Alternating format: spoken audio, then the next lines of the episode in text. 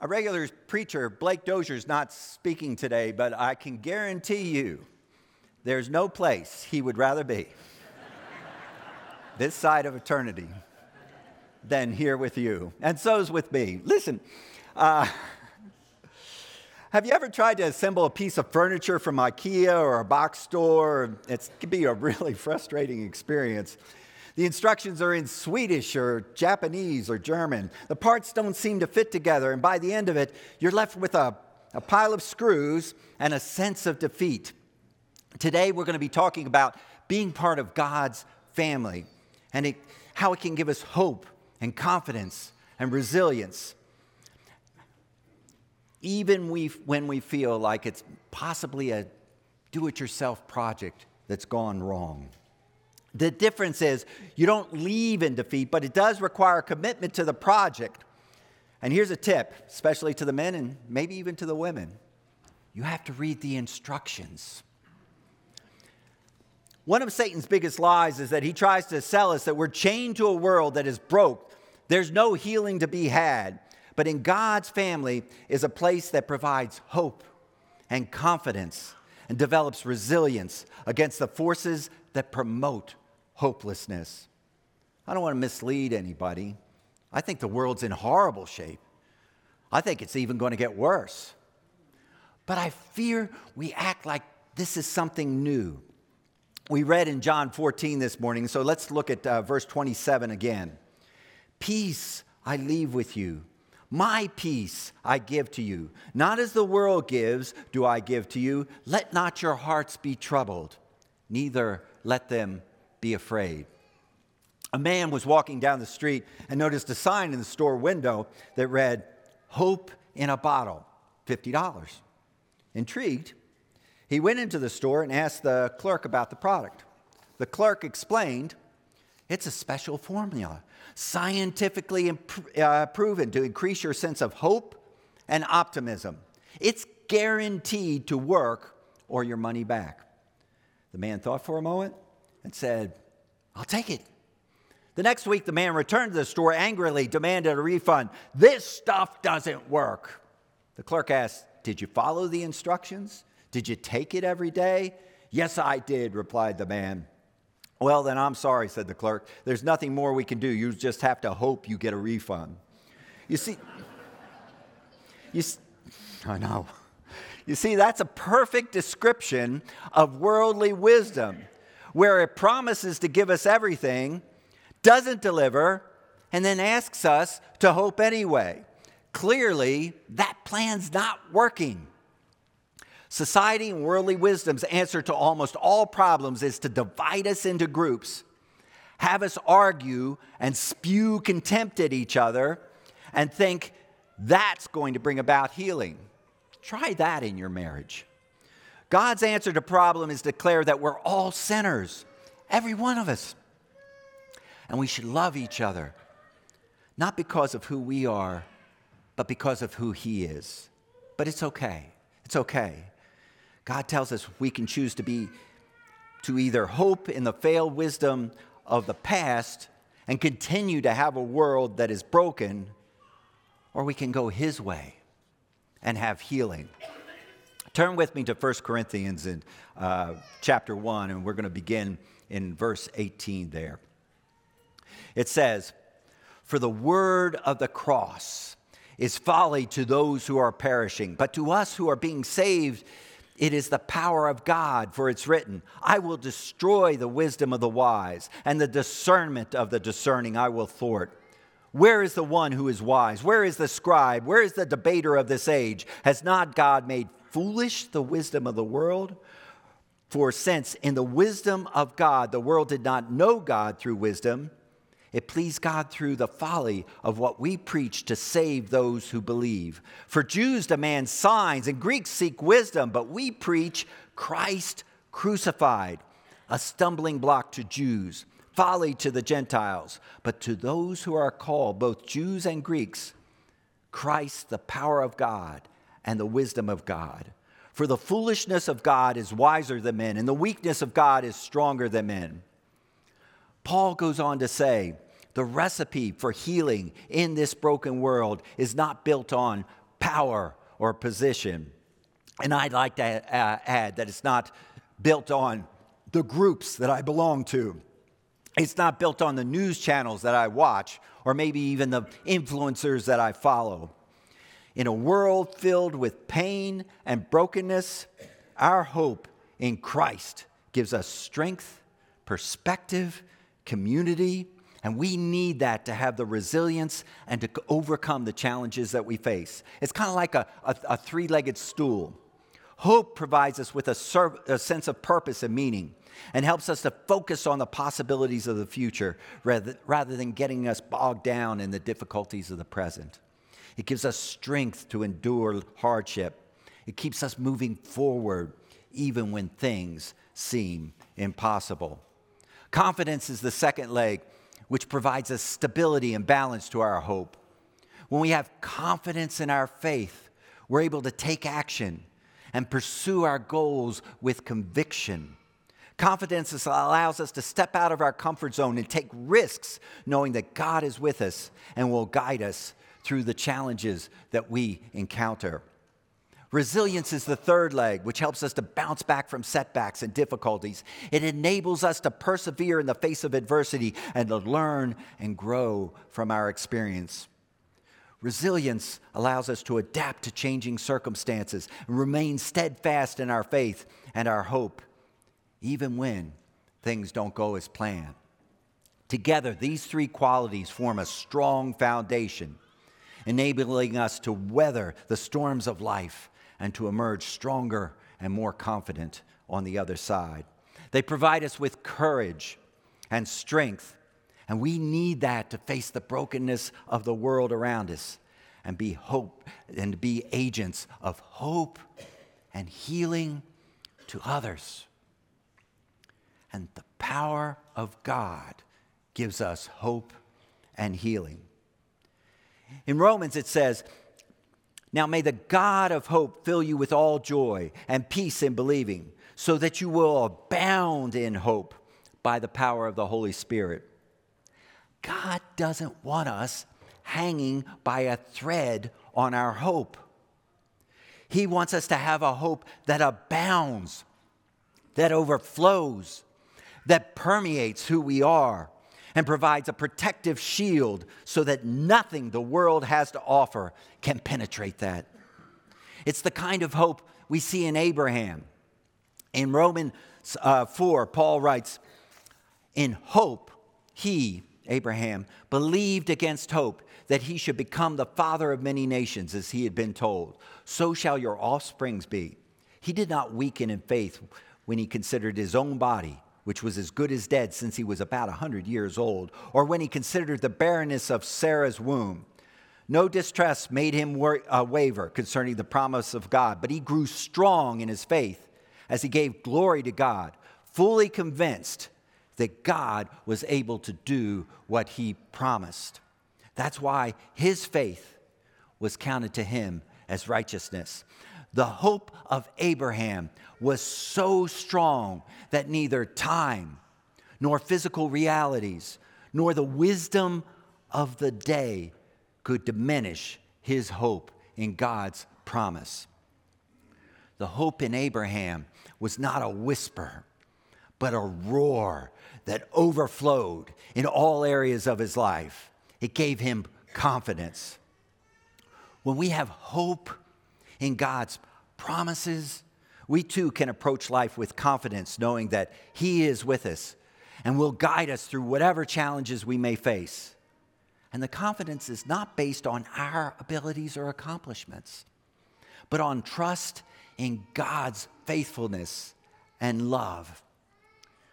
We often hear the scripture Philippians 4:13 where it says, "I can do all things through him who gives me strength." This is not a statement of supernatural powers or maybe it is. Paul is writing to a church in Philippi to thank them for the support of his ministry, encouraging them to trust in God's provision and to be content in all circumstances, whether in plenty or in want. In verse 13, Paul says that he can endure and overcome anything, both good and bad situations, through the strength that comes from his relationship with Christ. In our morning Bible classes, we've been studying about God has assembled his family of believers through the creation of the church. We see a confidence in that community, and it was lacking before they came together. Turn with me to Acts 2. We'll be starting in verse 1. And when the day of Pentecost came, they were all together in one place. Suddenly, a sound like a blowing of a violent wind came from heaven, filled the whole house where they were sitting. They saw what seemed to be tongues of fire that separated and came to rest on each of them. All of them were filled with the Holy Spirit and began to speak in other tongues as the Spirit enabled them. Now they were staying in Jerusalem, God fearing Jews from every nation under heaven. And when they heard this sound, a crowd came together in bewilderness because each one heard their own language being spoken.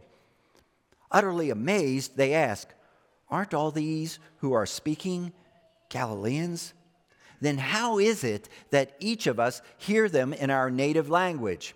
Parthians, Medes, Elamites, residents of Mesopotamia, Judea and Cappadocia, Pontus and Asia, Phrygia and Pamphylia, Egypt and parts of Libya near Cyrene, visitors from Rome, both Jews and converts to Judaism, Cretans and Arabs.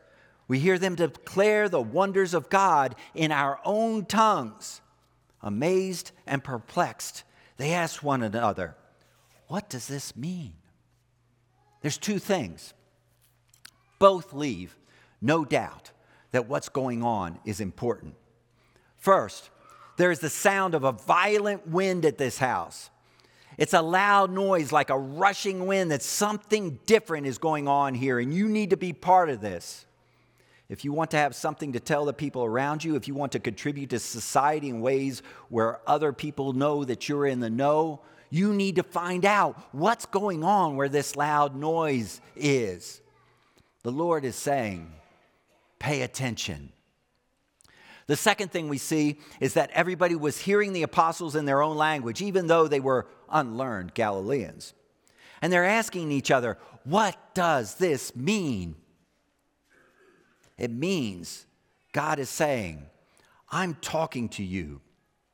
It means there's not going to be any translation here where there's a possibility of misunderstanding. I'm talking to specifically to you in the language you know best. Now listen. So, who was there? We see people from all over the world. Perhaps there were people who said, Crucify him, just a few days earlier. Perhaps there were people that stood by as other people said, Crucify him. Perhaps there were people there that had not heard about Jesus. Perhaps even the Roman centurion that said, Truly, this was the Son of God, was there. And Peter preaches a message where he tells them, We live in a broken world. Picking up in verse 36. Therefore, let all of Israel be assured of this God has made this Jesus, whom you crucified, both Lord and Messiah. And when the people heard this, they were cut to the heart and said to Peter and the other apostles, Brothers, what shall we do? And Peter replied, Repent and be baptized, every one of you, in the name of Jesus Christ for the forgiveness of your sins, and you will receive the gift of the Holy Spirit. The promise is for you and your children, for all who are far off, for all whom the Lord our God will call. With many other words, he warned them and he pleaded with them save yourselves from this corrupt generation. This is another way of saying, save yourselves from this broken world. Those who accepted his message were baptized, and about 3,000 were added to the number that day. Don't miss verse 39. The promise is for you and your children, and for all that are far off, for all whom the Lord our God will call. In the middle of speaking to the crowd at Pentecost. Peter takes a break and he speaks to you and to you and to you and to me and says in our own language, Pay attention. This message is for you. There should be no misunderstanding about what's being said. And we can have confidence that this message is for us. But then what happened? In verse 42, they devoted themselves to the apostles' teaching and to fellowship, to the breaking of bread and to prayer. Everyone was filled with awe as the, the many wonders and signs performed by the apostles.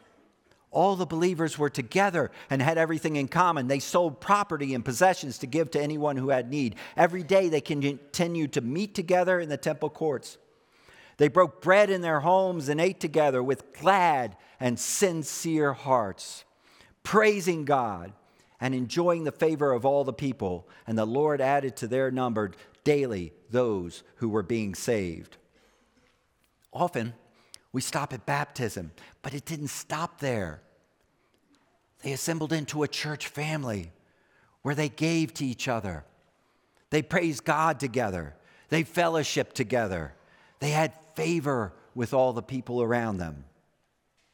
God had assembled his church family and they lived in a world that was broken politically, economically, religiously. They faced a government that controlled every aspect of their lives. For those who didn't get to with a program, they were met with harsh punishment, even crucifixion. On top of that, they faced financial challenges. Many Jews were farmers and fishermen, but the Romans controlled the land and the water. The high taxes imposed by the Romans also made it difficult for Jews to prosper financially. And on top of that, the two major groups of political religious leaders were constantly fighting and bickering. By their actions and nature, they were continually contributing to a sense of division and disunity among the people in the middle of all this, God's family was together with glad and sincere hearts, praising God and enjoying the favor of all the people. I think it's because the people saw in them a hope absent in those who were chained to worldly wisdom. We can be uh, we can be confident if God could do that then, under those circumstances, He can certainly do it today. God's church family builds confidence. It's a place of community where we can pray, encourage each other, reminding that we're not alone in our struggles. It's a place of worship where we can focus our hearts and minds on God, which gives us confidence in His goodness and faithfulness. It's a place where we can study God's Word, which gives us confidence in God's strengths and abilities, even under the most difficult circumstances. It gives us a place of service which gives us confidence in God's power and provision because we can see it in tangible ways. You see, God's church family, it's not a nicety, it's a necessity for healing in a broken world. It was a necessity at Pentecost, and it's a necessity today to help us in our hope and confidence. That brings us to our third point for healing in a broken world resilience. Resilience is the ability to be able to withstand the onslaught of a broken world across time, through loss and suffering, even if your health fails, even if your friends turn their back against you, even if the love of your life does not support you. You see, in the Bible, we see this kind of resilience in the person of Job. Turn with me to Job 1. And the Lord said to Satan, Have you considered my servant Job? That there is none like him on the earth, a blameless and upright man who fears God and turns away from evil. And then Satan answered the Lord and said, Does Job fear God for no reason? Have you not put a hedge around him and his house and all that he has on every side? You have blessed the work of his hands and his possessions. You've increased his land. But stretch out your hand and touch all that he has, and he will curse you to your face. And the Lord said to Satan, Behold, all that he has is in your hand. Only against him do not stretch out your hand. So Satan went out from the presence of the Lord. Picking up at verse 13. Now there was a day when his sons and daughters were eating and drinking wine in the oldest brother's house. And there came a messenger to Job and said, The oxen were plowing and the donkeys feeding beside them. And the Sabaeans fell upon them and took them and struck down the servants with the edge of the sword. And I alone have escaped to tell you. And while he was yet speaking, there came another and said, The fire of God fell from heaven and burned up the sheep and the servants and consumed them. And I alone had escaped to tell you. And while he was yet speaking, there came another one and said, The Chaldeans formed three groups, made a raid on the camels, and took them and struck down the uh, servants with the edge of the sword. And I have alone have escaped to tell you. And while he was yet speaking, there came another and said, Your sons and daughters were eating and drinking wine in the oldest brother's house. And behold, a great wind came across the wilderness and struck the four corners of the house. And it fell upon the young people, and they're dead, and I alone have escaped to tell you. And then Job arose and tore his robe and shaved his head and fell on the ground and worshiped. And he said, Naked I came from my mother's womb, naked shall I return. The Lord gave, and the Lord's taken away. Blessed be the name of the Lord. In all of this, Job did not sin or charge God with wrong. People often talk about Job's patience, but I think it's his resilience that's just so remarkable. And then Job's friends show up to cheer him up. Bildad says to him, How long will you keep you and your children sin to yourself? Zophar simply states, Know then that God exacts of you less than your guilt deserves. You see, Job's friends were like a bad GPS. They kept telling Job to turn around and go back, even though he was on the right path. But even though that Job's faith was resilient, he had questions about whether God was handling things the right way in Job 13 and 3 he says, But I would speak to the Almighty, and I desire to argue my case with God. In Job's 23 and 3 it says, Oh, that I knew where I might find him, and I might come even to his seat. I would lay my case before him and fill my heart with arguments. Job's questions are compelling and have all the forward motion of an aircraft carrier. Stick with me here. You see, a Nimitz class aircraft carrier takes roughly four miles to come to a complete stop when traveling at speed. And it's important to note that an aircraft carrier typically doesn't stop abruptly. And neither do we when we get it into our head that God is not in control.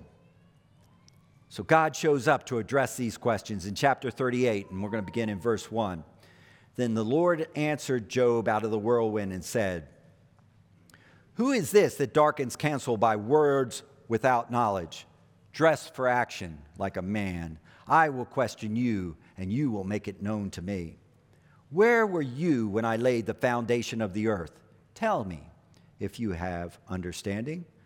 Who determined its measurements? Surely you know.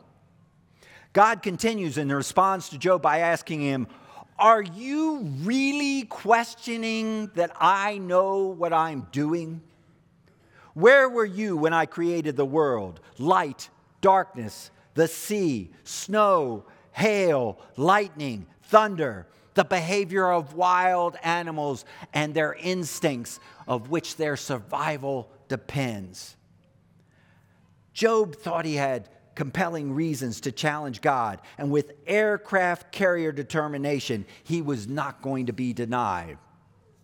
But it turns out that when an aircraft carrier realizes they're on a destructive course, in extreme circumstances, they can deploy emergency measures with sea anchors and propulsion systems in full reverse and stop in less than half a mile. Job realizes he's in an extreme circumstance where he's off course and he stops immediately and concedes to God that he's in control and he knows what he's doing. In 42, in chap, uh, verse 2, Job answers the Lord and says, I know that you can do all things and that no purpose of yours can be thwarted. Who is this that ha- uh, hides counsel without knowledge? Therefore, I have uttered what I did not understand, things too wonderful for me, which I did not know. I've got a confession to make. I'm not Job. I desperately want my resilience to be unshakable. And it's the reason why I need to be part of a church family where I can be strengthened by the community, by the worship, by the study, by the service, where I can focus my heart and my mind on God. And that can give me confidence in His goodness and in His faithfulness. So, summarizing, God shows up to Job in a whirlwind and says, Pay attention. I'm talking to you. There should be no misunderstanding. I've got this. God shows up at Pentecost to the sound of a great rushing wind and says, Pay attention. I'm talking to you. There should be no misunderstanding. I've got this. God speaks to us today and says, Pay attention. I'm talking to you. There should be no misunderstanding. I've got this. We know what Abraham and Peter and Job knew that while Satan is screaming that this world is broke and there's no healing to be had, nothing could be further from the truth. God says, Let me give you peace. Don't be worried or afraid. I've got this in a way that brings hope and peace and confidence and resilience. Satan wants us to be chained to the lies that things are bad and they're going to get worse, and there is no relief. There is relief. There's relief now. There's relief in Christ Jesus. There's relief in His church, which is an oasis of healing and joy, and there is nothing the world can do about it. Maybe you'd like to be part of that oasis, be part of the family of God, to put Jesus on in baptism.